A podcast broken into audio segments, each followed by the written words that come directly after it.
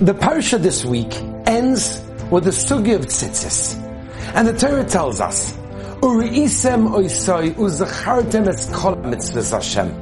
That means, when we see the tzitzis, we remember the Ribono Shel Olam's mitzvahs, his commandments.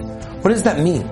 What does it mean we see the tzitzis and we remember the mitzvahs? Explains the Gemara in Menachos that when we look at the blue strings, the tcheles of the tzitzis, it reminds us of the blue of the ocean, which then in turn reminds us of the sky. And from there will then remind us of the kisei hakavod of the throne of glory. And the question is obvious. Why do we need all of the steps?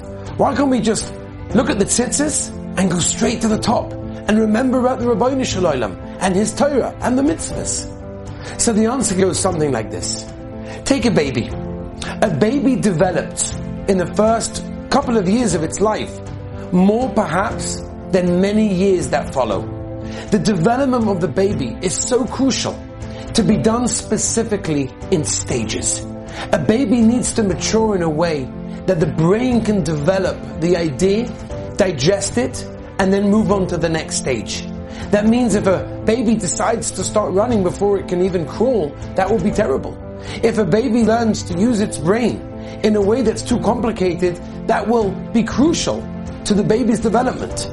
We have to realize that Torah this week is teaching us the same thing applies with spirituality. Growth needs to be systematic. A person sometimes feels that he wants to get there already. He wants to be there. We hear a great speech. We look at an inspirational person and we say, let's do it. Let's get there. But it doesn't work that way. The Torah is telling us that everything works in stages. Real growth that's permanent, that's real, that's lasting, comes about through a tremendous amount of small steps. We have to take the small steps. We want to daven better. We want to learn better. We want to become closer to Hashem. We want to do the mitzvahs with more simcha. The way to do that is taking a small thing, small steps, and go slowly. That's the message of the tzitzis. You can't aim for the top and get there straight away. You aim for the top and then take small steps to get there.